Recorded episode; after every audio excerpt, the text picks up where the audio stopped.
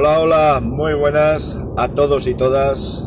Yo soy Boro y este es un nuevo podcast, el podcast de Boro MV. Eh, en estos últimos días estoy teniendo un poquito más de, haters de lo habitual. No sé, debe de ser la primavera que les altera la sangre o cosas de estas.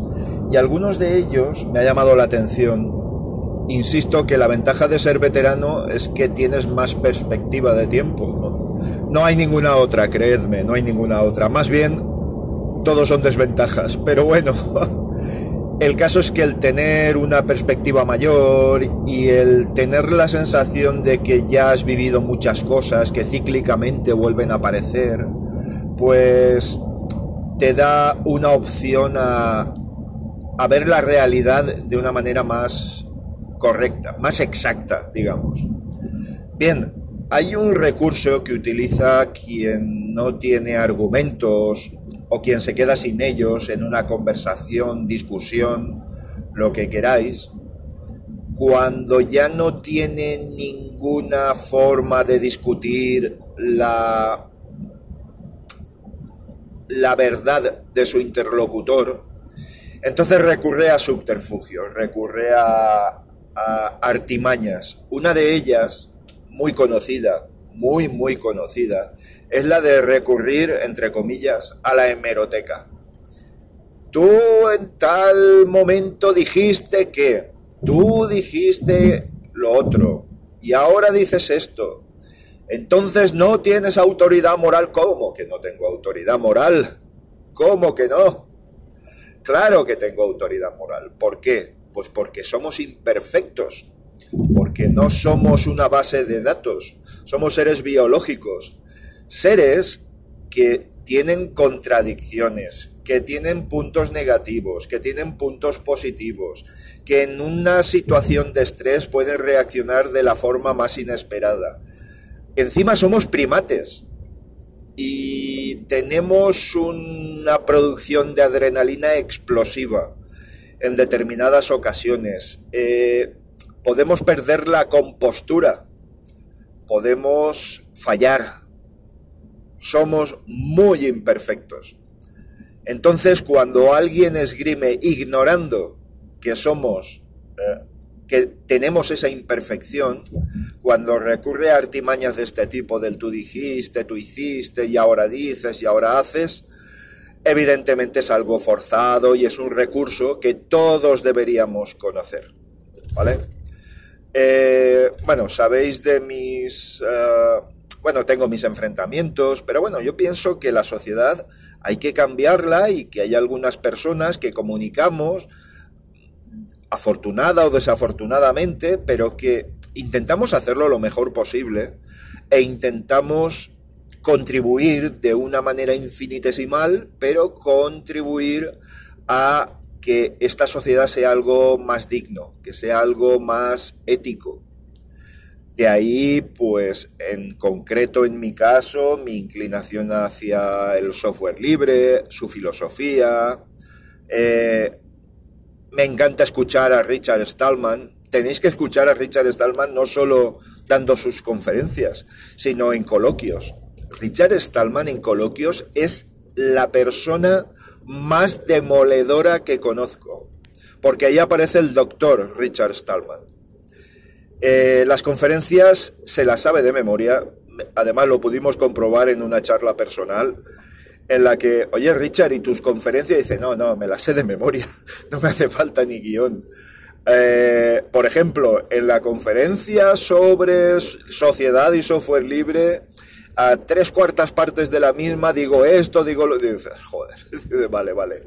Pero claro, cuando escuchas a Richard, es más probable que tengas que hacerlo en inglés, pero cuando escuchas a Richard hablar y debatir, es de las personas más imposibles de estar en desacuerdo, porque lo argumenta absolutamente todo, todo lo que dice tiene todo el sentido. Eh, de verdad, envidiable. Te envidio, Richard, te envidio. No puede ser de otra forma. Te envidio mucho. Se lo dije, ¿eh?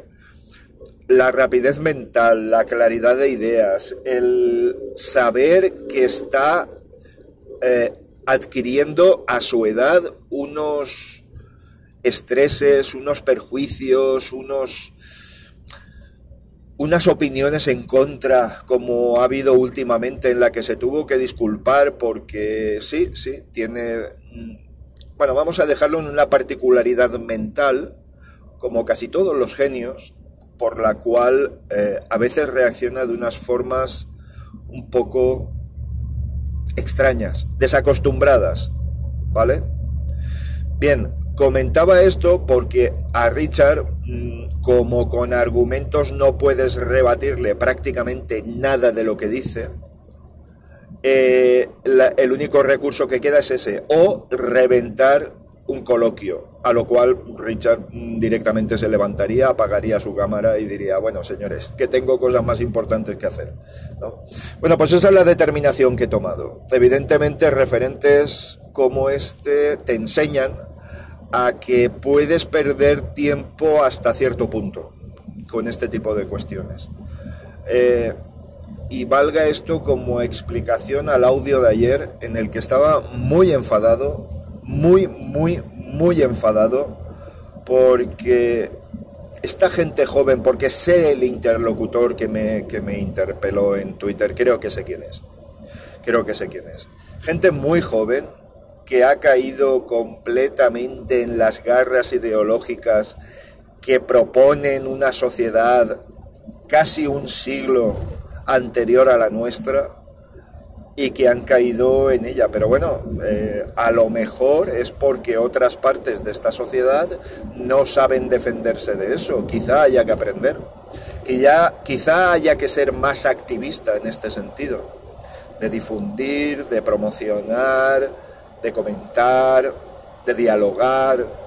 Pero claro, cuando el diálogo se establece en que todo acaba, que, bueno, pues eres un progre y que, en fin, eh, no, no vamos a entrar en esa historia de manera gratuita porque este audio va de otra cosa, va del hecho concreto de recurrir a la hemeroteca. Fijaos, el caso de Fernando Simón, por ejemplo, es un caso paradigmático.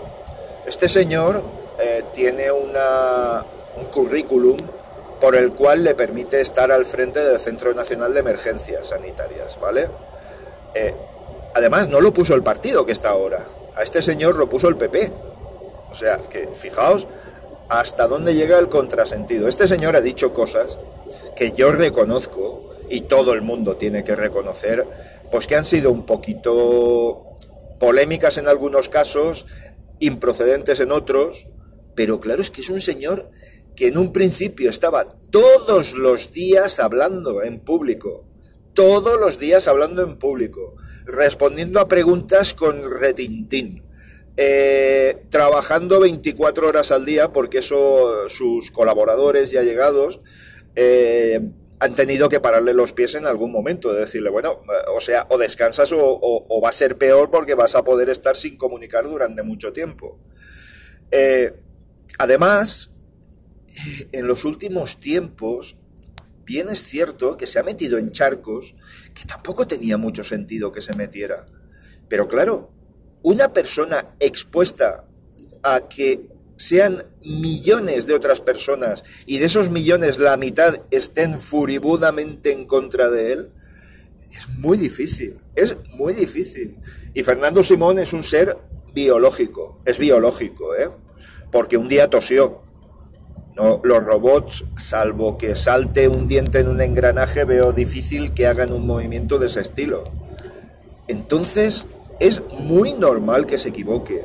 Si encima es una persona, pues que a lo mejor no piensa con un lag imposible en un medio, que esa es otra. En un medio de comunicación, cuando haces una exposición del tipo que hace él, tiene que ser permanentemente el chorro de información. Tiene que ser permanente. Hablar y hablar y hablar y hablar, sin descanso, sin pausa, hablar, hablar, hablar. Eh, eso es muy difícil. Eso es muy difícil. Se le ha crucificado, prácticamente se le ha patetizado y creo que es muy injusto. Pero además, Si ya entramos en otros terrenos, en el Congreso lo tenemos evidentemente, ¿no? Es decir, además de manera permanente en toda ocasión y en todo momento. Eh, usted dijo que tal y ahora cuál. Usted hizo no sé cuántos y ahora hace no sé menos. Usted eh, negocia con extremistas separatistas, golpistas, que... Eh, quiero decir, eh, vamos a ver, en cada momento las circunstancias cambian. Eh, hay que buscar consensos, hay que buscar la manera, la forma, por retorcida que sea, de buscar soluciones a los problemas. O sea, lo que no podemos es alimentar los problemas. Eso no se puede hacer. Hay que buscar soluciones, aunque no nos guste, aunque a veces haya que ponerse, como digo yo, cuando, cuando no tengo más remedio que utilizar plataformas privativas. Hay veces que hay que ponerse una pinza en la nariz y avanzar, avanzar, porque si no es imposible. Imaginaos una conversación en la que todos estamos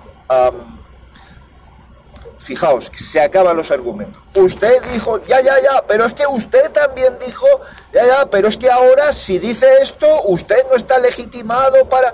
Ah, entramos en una dinámica absolutamente imposible, rechacemos eso. Son tácticas muy, muy, muy antiguas, muy, muy antiguas. Los antiguos griegos ya hablaban de este tipo de estrategias eh, orales, de debate.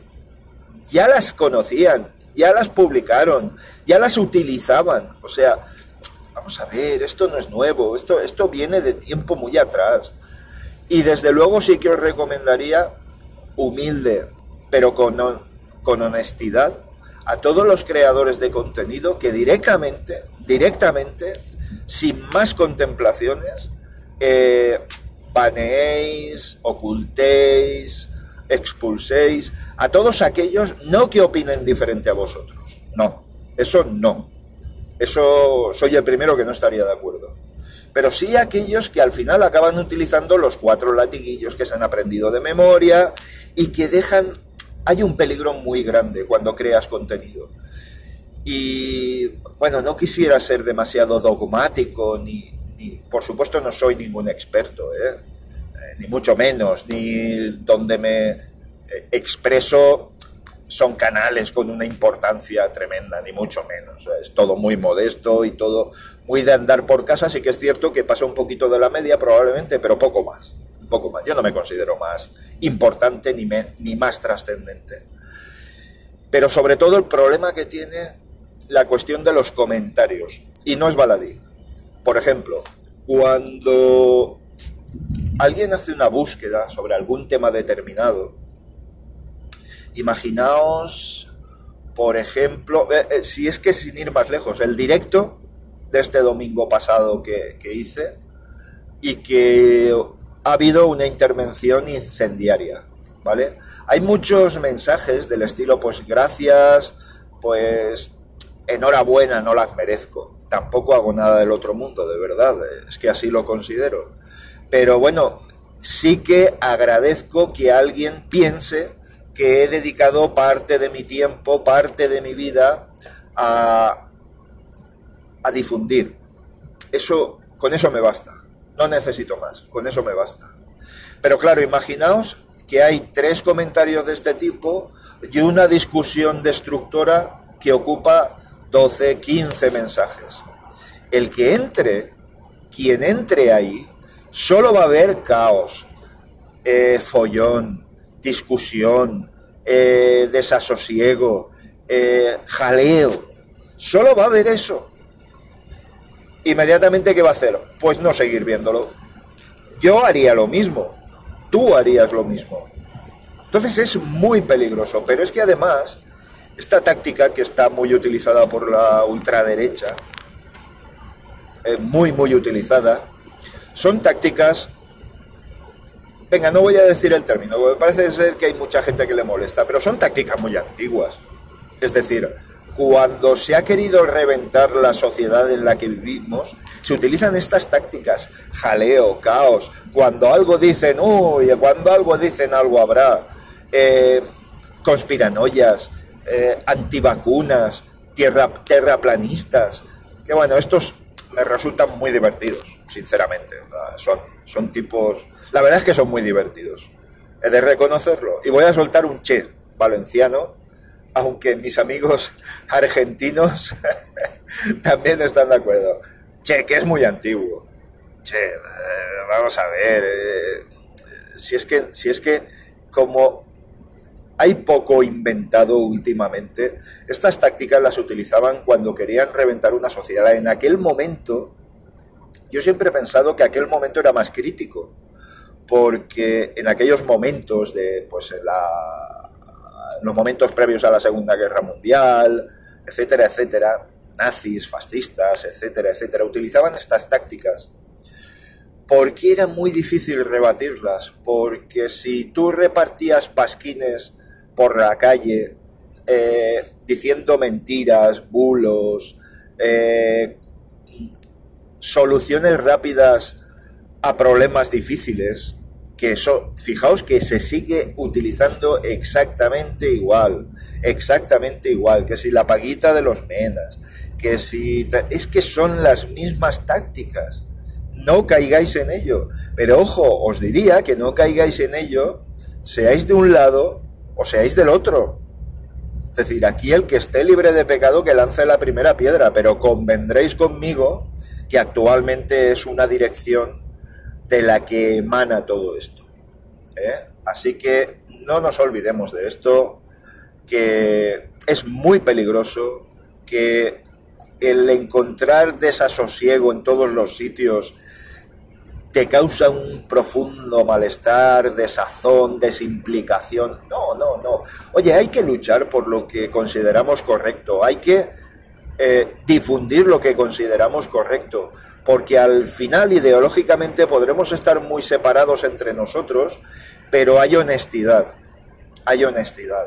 Entonces, ah, en fin, que, que creo que somos muy imperfectos, pero que tenemos que contribuir en nuestra cuota parte a que esta sociedad sea mejor, que progrese, que evolucione hacia un mundo mejor, que por cierto nos estamos cargando a pasos agigantados. Pero bueno, eso sería otro tema para tratar en otra ocasión. Así que os lo agradezco mucho que me hayáis escuchado y os emplazo a un siguiente audio. ¿Eh? Me he despedido igual que como cuando me despido de un vídeo, al final uno se confunde. Lo dicho, hasta otra.